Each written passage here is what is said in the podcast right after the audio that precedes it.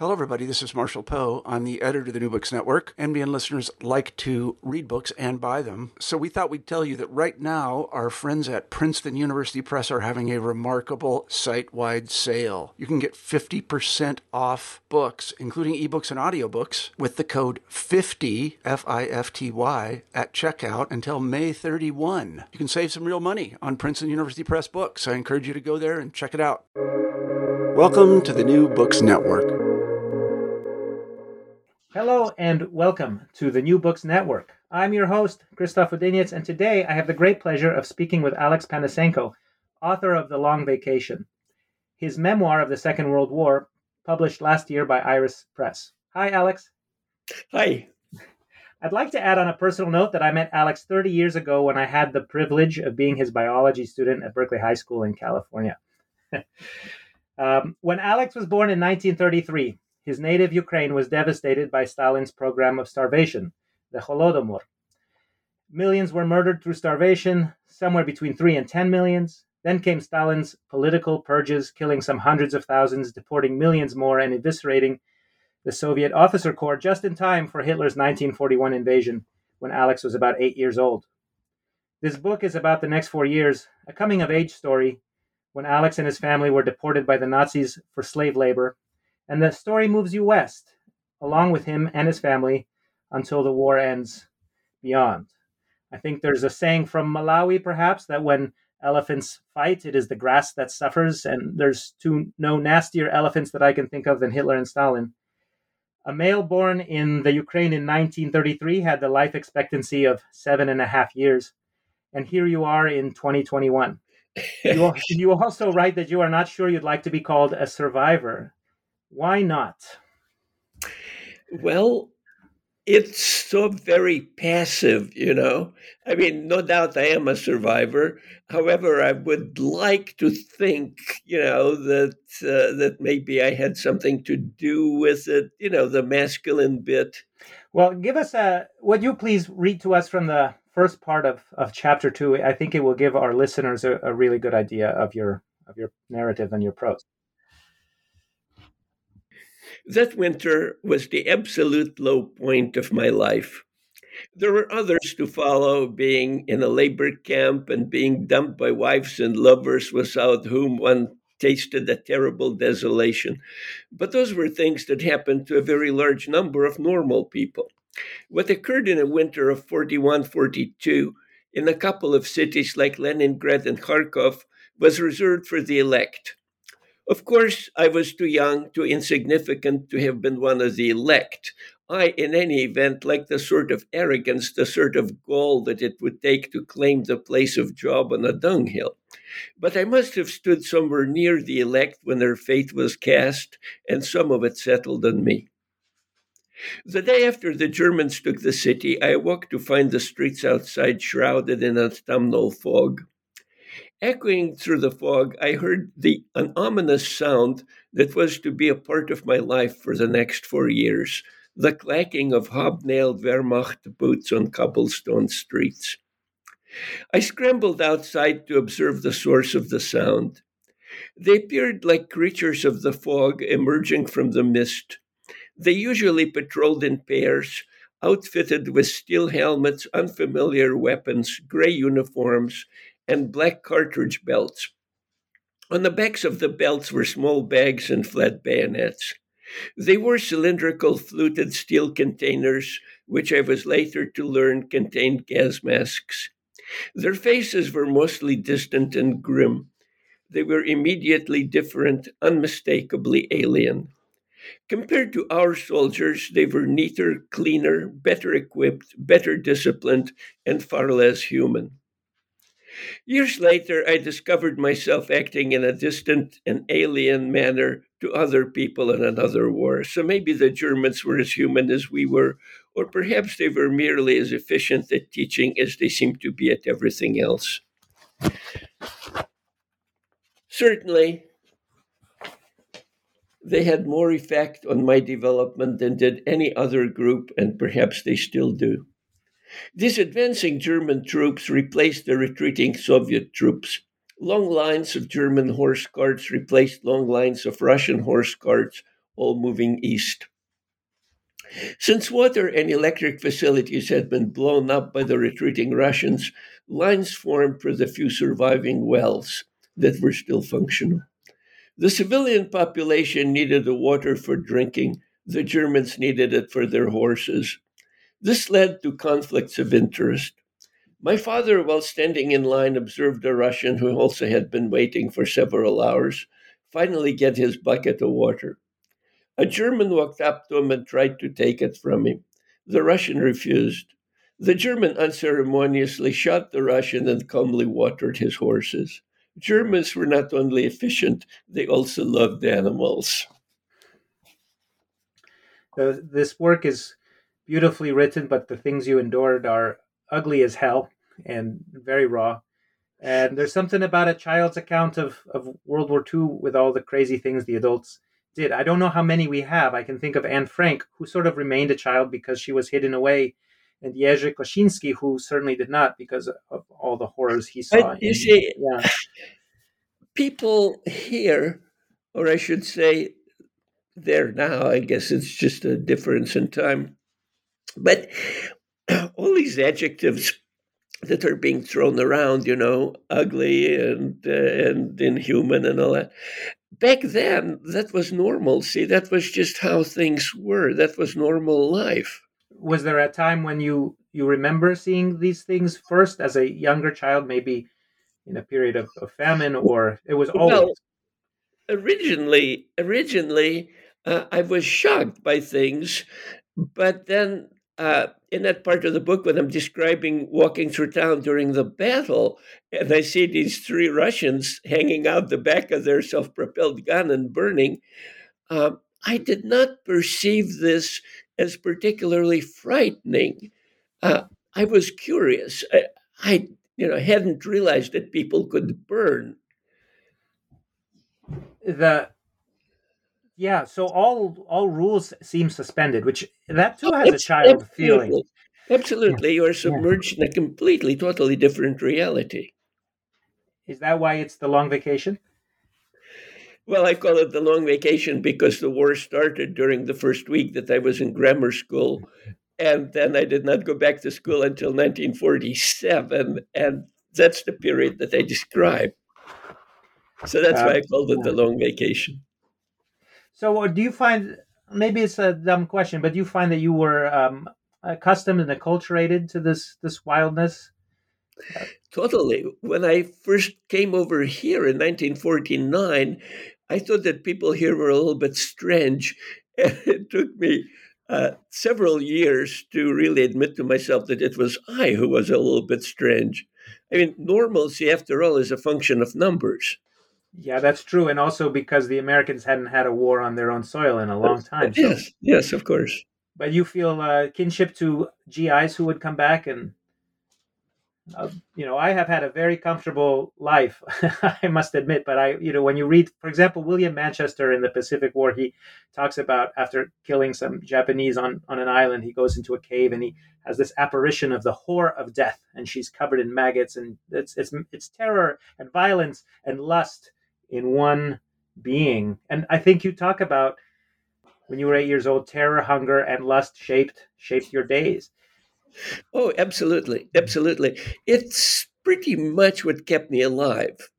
Uh, otherwise, I would have just sort of sunken into a, into a torpor and died like a lot of people did. So, yeah, you when you meet, um, and interrupt me anytime, but when you meet up with your family again after being separated for some time, you have adapted into a different creature. Completely. Yeah. Completely. I, I saw them as losers. And, uh, well, you know, I supported them. I went on the black market. I kept them alive. Um, I am still not certain whether it was a good thing or not that I ran into them after the war. If I had not, uh, being the being that I was at the time, being the creature that I was at that time, I might have become some sort of mighty entrepreneur, you know, and uh, married lots of movie actresses and been wealthy, uh, instead of uh, being sucked back into, into this middle class uh, lifestyle. Uh, did you ever adapt back to the middle class lifestyle, or not really? Not completely. Yeah. So tell us, um, summarize for our listeners, what happened when you were separated from your family until you, I mean, that's the most of the book, but sort of so we understand how many times were you uh, on your own and how, where did you find survival? And Well, how? Actually, I was not on my own for that long. It was just uh, several months. But uh, the effect was incredible uh, because uh, suddenly I was liberated from the tyranny of parents, from the tyranny of organized society. And I was put into a completely different milieu. And uh, I realized that really there was only I. I was central. Everything else was pretty much a dream. And I had to see to myself, I had to create my own ethos, I had to create my own set of rules, my own morals, if you will, by which to survive.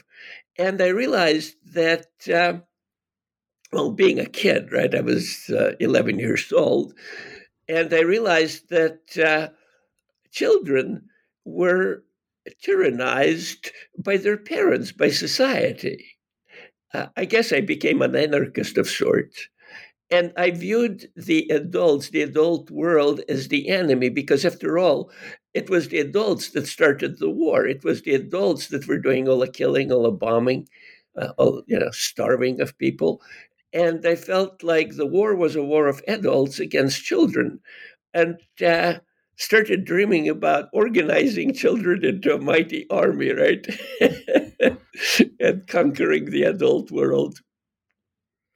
Well, one thing that's not in, in the book is uh, much about your own childhood back in their family before all of this happens. And we meet your brother, I think, when you meet him again uh, in, I think it might be Austria. But tell us what it was like before everything fell apart. Well, both of my parents were university professors. Uh, my mother was a total liberal and I suppose a feminist. Uh, my father came from a Cossack family who were famous in their district for being sort of homicidal nuts. And uh, he raised me the way he was raised. When uh, he was a child, he uh, was jumping all the boys were, you know, racing horses, and they were jumping him over a ravine, and his horse fell in and broke its legs, and he broke his leg. And so uh, in order to punish him for this, uh, his father just let him crawl around the hut all night long with a broken leg.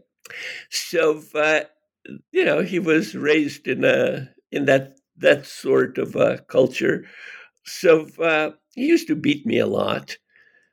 It would have been more or less okay if uh, there had been a reason for it, but sometimes there was no reason for it. He just, you know, let loose and beat me up.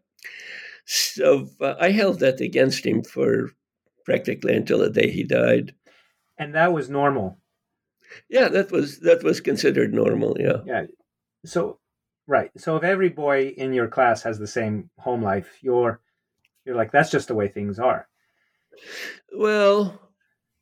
Not all of them. I mean, uh, some of them, not all of them had crazy fathers, you know. Yeah. And and your mom, your mother, the feminist? Uh, my mother was uh, Polish. Her last name was Jaskulska. And uh, her father came supposedly from uh, from lower level Polish nobility. And she was a very genteel woman. She uh, she was wonderful, really, except, as I said, you know, she was a liberal and a feminist. Well, yeah, in, I think in Poland, there's something like ten percent of people who are, who well, are, you know, who dig potatoes with gloves on. That's how you know that they are. Right, right, right, right.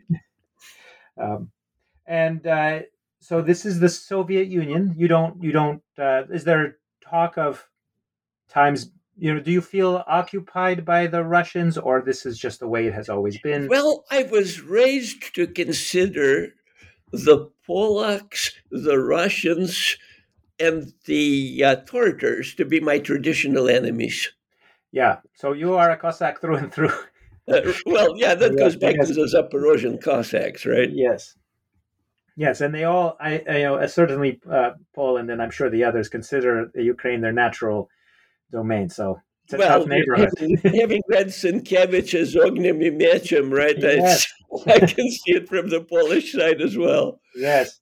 Um, so I think that in, really informs a bit of the story that uh, you know chaos and violence is is nothing new. How about the hunger? You talk about a. Uh, yes, a well-timed yes, bag of alfalfa. You're totally, completely preoccupied with the idea of food. And in fact, to some degree, I still am. You know, I got like fifty pounds of beans stored away for, for the next famine. So uh, it, uh, it does change you. Uh, I described this old woman who used to show up at our house and uh, watch us eat, right, during the famine. And then she started talking about how nice how nice and plump I was, and my father chased her out the house, and she died on our doorstep. Uh, she was totally crazed, you know. She was just sitting there drooling like a dog. So, yeah, it was, you bring us back to Hansel and Gretel, I think, is those were not as... Was not right, right. Yeah, yeah, exactly. Hansel and Gretel ate the witch, which is, yeah. you know, not generally told in your in, in your politically correct fairy tales, but in the original fairy tale, they throw in the oven and bake her and eat her.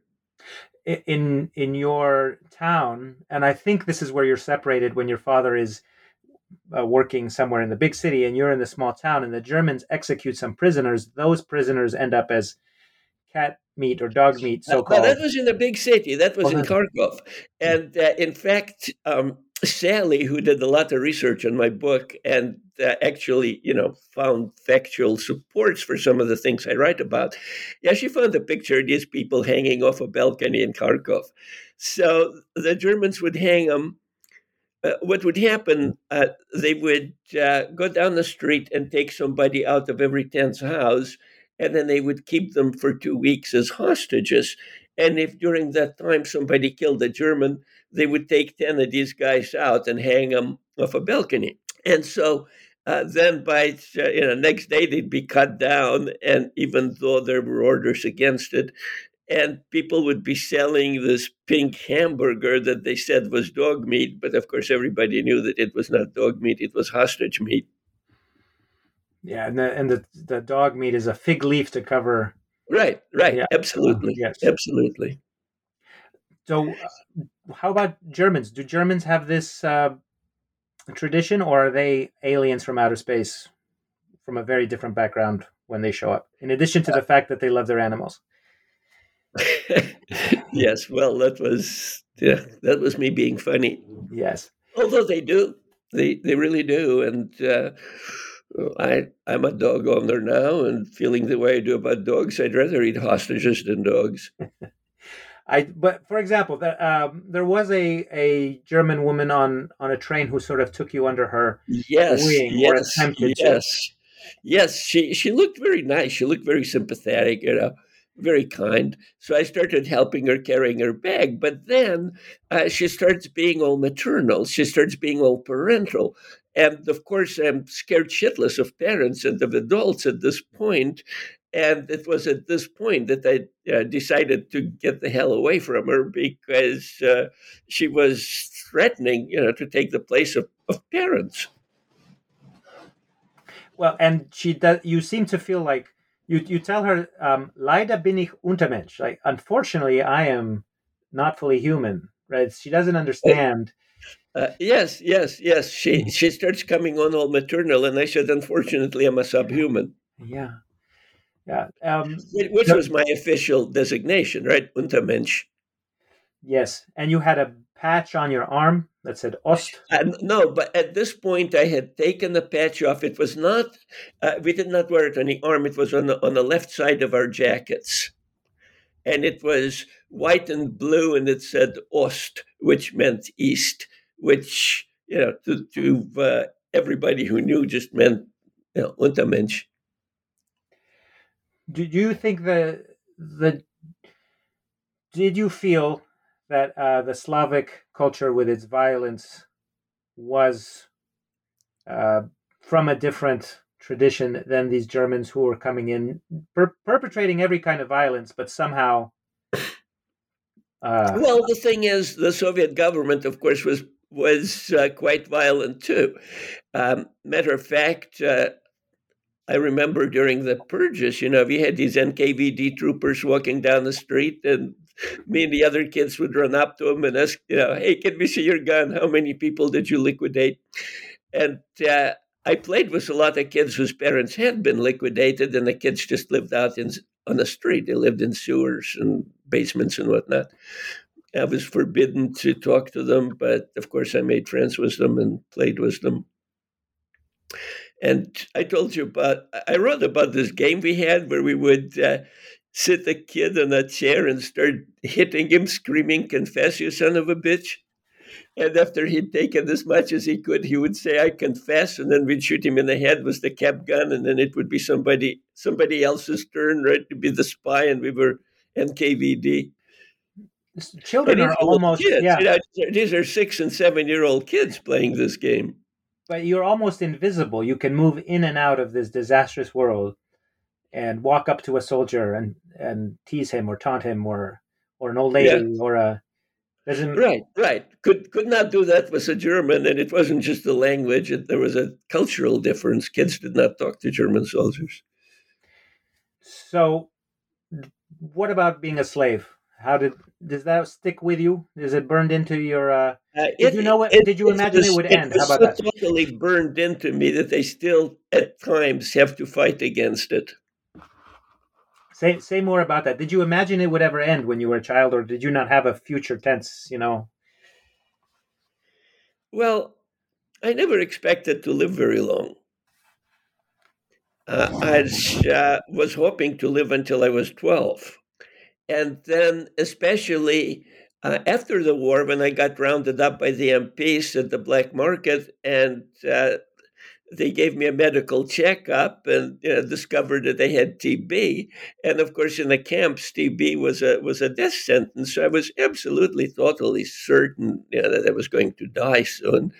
And then, damn it, I uh, stayed alive and had to cope with life.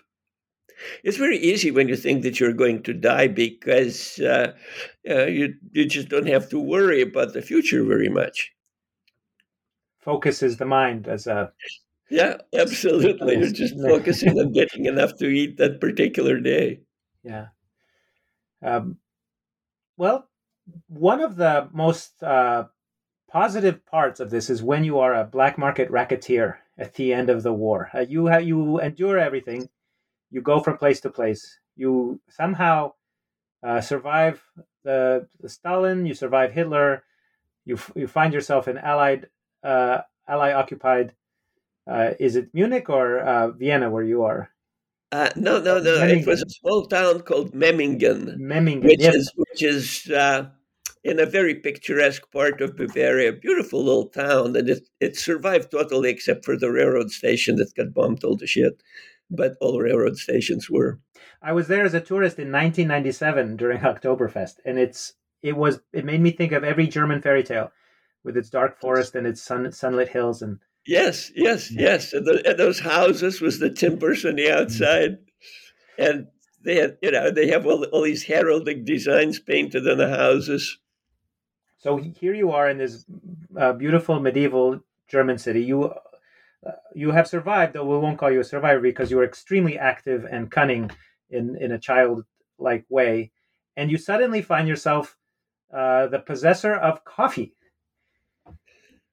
Yes, I'm suddenly, well, money didn't mean anything. I mean, I was a possessor of food. I was a possessor of cigarettes and liquor and uh, evaporated milk. Those were the three big sellers. It was some accident that a guy said, hey, kid, you want some coffee, and then you traded that for the other. Uh, well, people. what happened? What happened was they had the, uh, the Germans had a P W camp nearby that was full of Russian prisoners, and uh, I was walking down the street, and here come these guys in bits and pieces of Soviet uniforms, talking Russian, and uh, I started talking to them, And they said, you know, hey, kid, you know, what, what, how come you're here? And I said, well, I was, you know, on a German work camp. And they said, why don't you come and visit us in a camp and bring a big bag? So I did. They were getting American Army rations. And so they filled the bag up with all kinds of goodies. And I took it back and gave them to my mother, who started handing all this food out to her friends. I, I told you, you know, she was a liberal and a feminist. So she started handing all this food out to these other people who, you know, had university degrees and whatnot. And they were terribly judgmental of me because uh, I was, you know, not, not a proper uh, European, you know, middle-class boy. Uh, I was pretty wild. So uh, I did this for a while, and uh, the number of her friends increased dramatically because she was giving food out. And uh, then this um, uh, Latvian guy said, how come you're giving all this stuff away? Why don't you sell it on the black market? And just about this time, I went to this uh, P W camp and went to their kitchen. And their cook was opening all these American ration boxes. And one of them is full of, of uh, Nestle cans, right? It had the little nest and birds on it. And he sticks a knife in it, and some brown powder comes out. And he tastes it, and he says, this is shit. This is coffee. Our people don't drink coffee. Our people drink tea. You want all this shit, kid? And I said, sure. So he gave me all this coffee, which was worth its weight in gold because the Germans hadn't had any coffee for years, and they're a nation of coffee drinkers and beer drinkers, of course.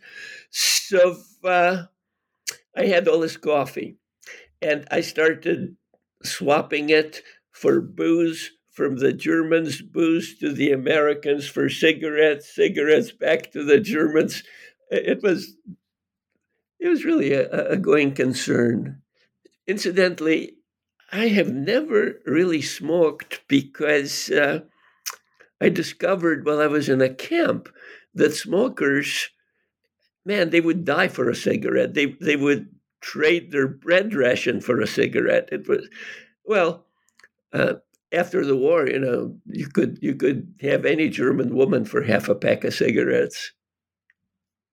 Yeah, I remember uh, in uh, Anne Frank, she collects bits of tobacco from sweater pockets and makes it into a cigarette for whoever she's hiding with, her uncle or grandfather. Yes, yes. What a what a precious gift that was. And it's hard to imagine in a time now where so few people smoke, at least in the United States. I know people smoke all over the place, but uh, it's... Uh, and I also imagine that as a child who didn't have to smoke yet, why would you ever burn such wealth?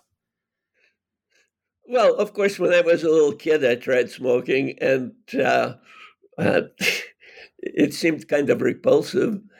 And then one time I, I found a ruble on the street, and I took it to the grocery store and bought a ruble bottle of vodka. And myself and these two other little kids drank the whole damn bottle, and we were found lying passed out in, in puddles of vomit.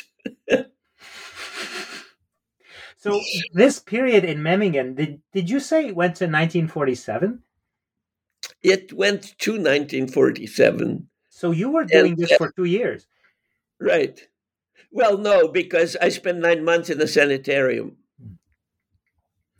Well, you were doing this for is it a, a year? Yeah, I, I did it until I got until I got rounded up uh, by the M Ps, along with a bunch of other people, and. Uh, Uh, I had a gun in my pocket. I was I was packing a twenty-five automatic at age twelve, and uh, so uh, the M P who found the gun uh, asked me if I was German. I said, "No, I'm Russian." So he said, "Oh, okay," and dropped the gun in his pocket, and I got away with it. Yeah. Was it a dangerous uh, racket? Uh, well. It was, and uh, some of the other black market dealers went around armed, and so I, I was emulating them, right? Yeah. Um, talk about. I think you have a special uh, appreciation for firearms. Uh, I I remember fondly when I was in high school, and we went on one of our camping trips, and you taught me how to use a handgun. I'd used rifles and shotguns in the Boy Scouts, but it was with one of our trips where I first first held a gun. And I was thinking back to that time uh, when you were writing in your book that there, uh, when you were very young, um, some Wehrmacht soldiers asked you to watch their rifles where they were having lunch or something, and uh, and you wrote, um, I sat on the steps and looked at the guns. They looked lethal as hell with a dull, oily film on them. I touched one and slid my finger down the cool side of its receiver. Here was the root and expression of all power.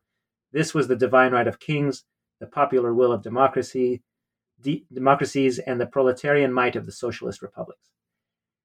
Yes, well, in in the Soviet Union, of course, it was a capital offense to own the to own a firearm, and uh, only the N K V D and and the police went around armed.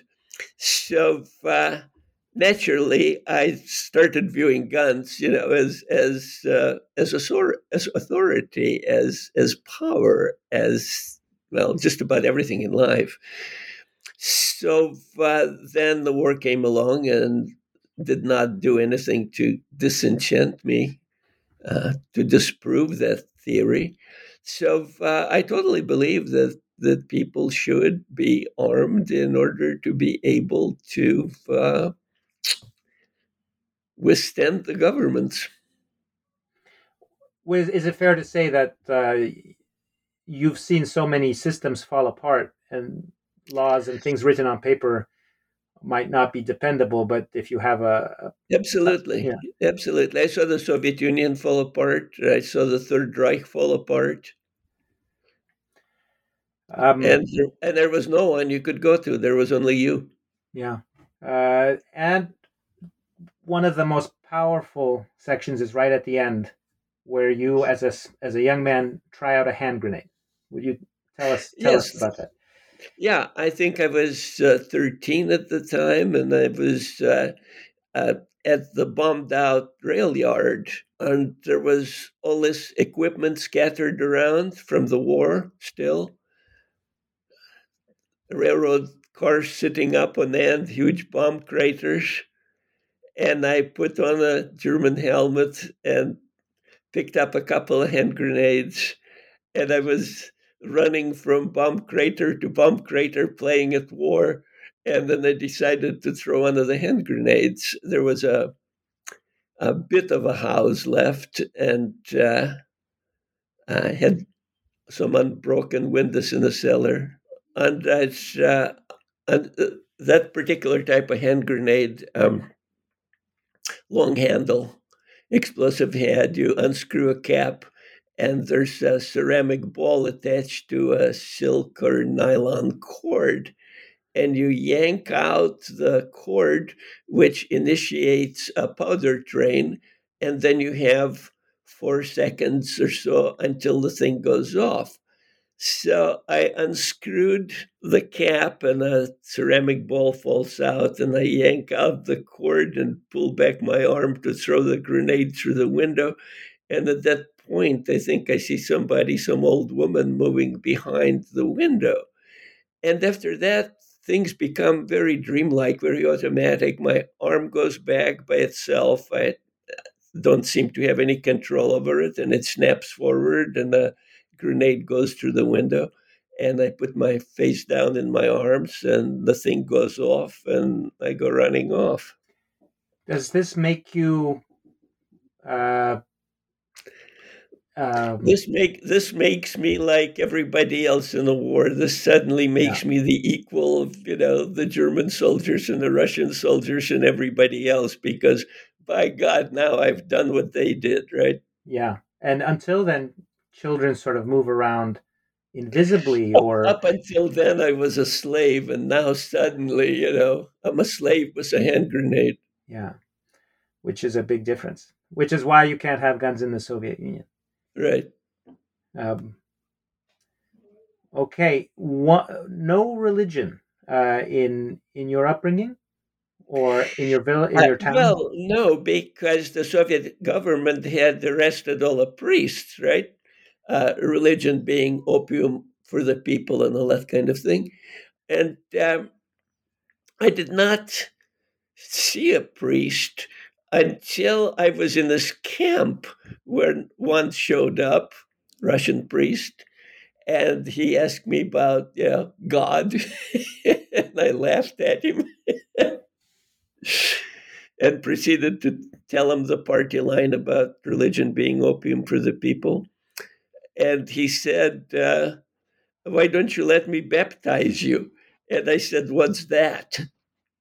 And he said, well, if you get baptized, you get a guardian angel to watch over you. And I said, is that like somebody from the N K V D? And uh, the guy said, well, you know, if you let me baptize you, I'll give you a piece of bread. Hell, for a piece of bread, I would have let him fuck me. So uh, I said, sure, okay. And so uh, I got baptized. There was a moment when um, maybe you're in a bomb shelter or someplace, and there, there's some, anyway, the danger is very imminent. And yes, there's an old yes, lady praying. Yes. yes, there's this, that was incredible.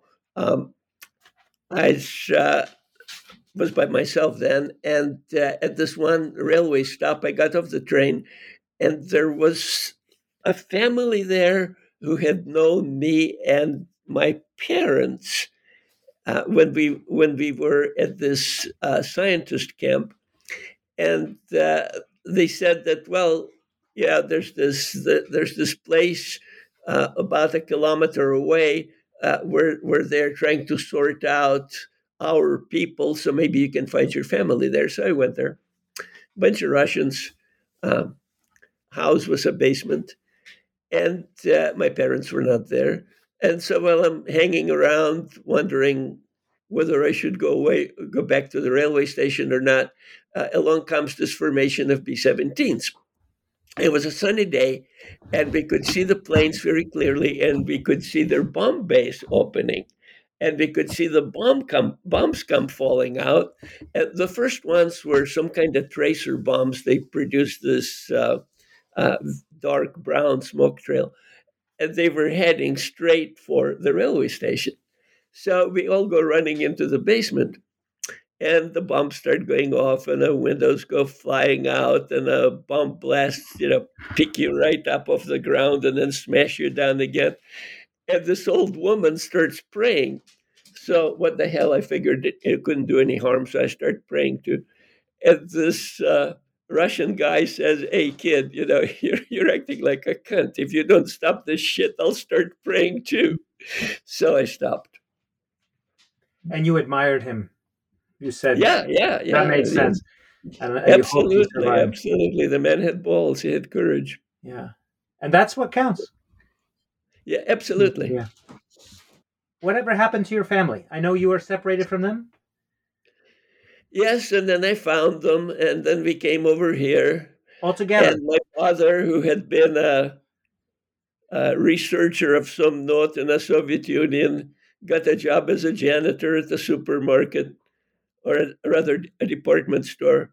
And because in the Soviet Union, you know, the government assigned you a job and you kept that job forever, uh, he never bothered to do anything else. He just stayed a janitor until the end of his life. May I ask you about uh, how you got to the United States? It's, this is beyond the scope of the book at this point. And yes, we... Um, yeah. uh, A mutual friend knew somebody in San Francisco and persuaded the guy in San Francisco to sponsor us. And so we came over as displaced persons. And you settled, now is your mother and father and brother also? Settled in San Francisco. Yeah. And you went to school here and became an entomologist? Right. Um, yeah, I went to... Uh, Uh, went to Polytechnic High School in San Francisco, and then joined the army during the Korean War, and then went, then worked in a factory for a couple of years, in a machine shop actually. Uh, then went to U C Berkeley for seven years and uh, became a high school teacher. Uh, why? Why entomology? May I ask? Well, I started out in journalism. Then I switched over to history of art because that's where all the girls were. And then I had to take some uh, science classes for breadth requirement, so I took biology. Uh, I was sort of anti-biology because my father, of course, was a, a biologist, and I hated him. So uh, suddenly I discovered I really liked biology. But biology had no practical applications, I mean, pure biology. Uh, so I switched over to entomology because uh, you could become a either a forest entomologist or an agricultural entomologist. Uh, there were plenty of jobs available in those areas. And um, okay, that's very that's very pra- practical. uh, uh, now, what did being a soldier yourself teach you about just having assume, been a child? I just should not discuss that, except to say I was a U S paratrooper. Whoa, the best of the best, all that shit. Did it affect how you thought of your childhood back, thinking of soldiers uh, that you met as a child? Uh, well, yeah, I became somewhat Germanic for a while and then woke up to the fact that I was becoming somewhat Germanic and went back to being human. And then you came back uh, in the sixties and seventies, and were a high school teacher for how long? forty years. forty years. I took the job for one year. I had a bit of a falling out. I was going for a doctorate and had a bit of a falling out. And the dean of the School of Agriculture said, well, Alex, you know, Berkeley High are looking for somebody overqualified to teach their gifted kids. So why don't you take the job for a year and then come back? So I took the job for a year. And uh, my feelings about kids versus adults came back, and I totally identified with the students rather than the administration. And so I stayed for forty years. Well, I, I'm very glad you did as a as a beneficiary of of your teaching. And not only do I remember biology but and, and shooting, but you also taught us how to ferment juice. Yes. Yes. Yeah, I had the, I had the kids... Uh, chip in and buy apple juice. Mm-hmm. And that was actually an experiment that uh, was in a in, in a syllabus. We were supposed to do that. However, in the syllabus, we were supposed to ferment one test tube, and my class fermented several gallons. And then I would I taught them how to filter the stuff, and then I would say, well, you know, and then I would give them a lecture on the evils of alcohol. Yeah, straight factual lecture about cirrhosis and all that other stuff. And then I would say that I find alcohol so repulsive that I can't stand the smell of it, so I'm going to walk out into the hallway for fifteen minutes. And during those fifteen minutes, I want you guys to pour all that stuff out into the drain. And I would walk out into the hallway for fifteen minutes, and I would come back, and all these kids would be sitting there with lopsided grins. And sure enough, it was all gone. So clearly they it poured it away. As oh, and then we built a still, and I started teaching them distillation. And the stuff that came out, you could touch a match to it, and it would go up, you know, in a blue flame.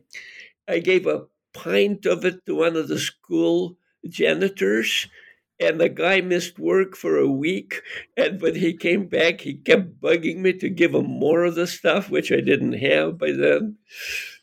But he did not go blind. Right. He did not go up in flame. So on the last page of the book, on the about the author, you say, up till now, Alex Panasenko has been a slave laborer in Nazi Germany, a factory worker, a soldier in the U S Army during the Korean War, a graduate student in entomology at U C Berkeley, a science instructor at Berkeley High School, and a bartender. In only a few more years, he will be one hundred, at which point he plans to decide what to do with his life. In the meantime, he is biding his time cooking for his wife, Sally, and dog, Lucy, in Portland, Oregon. What do you plan to be when you grow up, Alex? Well, growing up seems like an incredible chore. You know, it's like Sisyphus pushing that rock up the hill. And uh, I do hope that by year one hundred, I'll get to the top, and you know, suddenly things will be revealed to me, which I do not know at the moment, and uh, I will know what to do with my life. Do you find the world in the twenty-first century any better than the worst parts of the twentieth? Uh, have we learned our lessons? I find it alien. I find it very difficult to relate to some things. For example, or are people oh, for, isolated in their individual? Yes, yeah. Isolated in their computers. I walked into a bar once, and uh, there were all these young people sitting there, and they were talking into little plastic boxes instead of to each other, and I found that very strange. Do you feel the uh, governments are any better? We have probably twice the democracies, I imagine, that we had in nineteen thirty-three, maybe three times, and the empires are vanishing. Or is well, it a facade? A dictatorship tells people what to do. A democracy swindles people into what to do. At least ours does. How how long would you like to live? Uh, pardon? How long would you like to live, ideally, with all medical... Ideally? Yeah. Well, um, frankly, I don't much care. However, Sally, my wife, wants me to live forever. Yeah. So, uh, you know, I'm trying to accommodate her. Yeah. Do you think you'll write more? I have written lots and lots of short stories, which what would happen, I, I would, you know, do something, witness something, and I would write it down as a short story. So they're all factual. I could string them all together, I suppose. However, uh, some of them, I think, would probably have to be published posthumously because they're sort of iffy, questionable, morally wobbly. Mm-hmm. Yeah. Do you have um, a code you live by? Because I think there's a lot of codes you reject. Yes, I do. I uh, was tell- well, I don't know if you remember, but towards the end of a school year, I would tell my classes, I would say that the world exists only because you can see it, because you can feel it, because you can taste it. Therefore, you're the world. You're sort of like God, because when you die, it all goes away. And yet, all of the adults, all of the governments who cannot prolong your life by one minute are telling you how to live that life. They're trying to take from you the only thing that you really have. So just remember that you're central. And they would all go, oh, yeah, yeah, absolutely. Oh, man, that's so deep. And then, of course, they you know, forget it. Yeah. Yeah. Um, what have we forgotten? I've, I've, I've said all my questions, and I, I, I know we still have a few minutes, but uh, what do you think you would like your our audience to to know about? I think we have pretty much covered it all, haven't we? I think so. Uh, the book is called The Long Vacation. The author is Alex Panasenko. It is a short book. It is one hundred forty-six pages. It's hard to put down. It reads very quickly, and I think it's eighteen dollars on Amazon. It's from the Iris Press. I think it's twenty. Yeah. So this this book is... Uh, An, an an amazing achievement, is, and it's your first book, but you've been writing for for for a long time.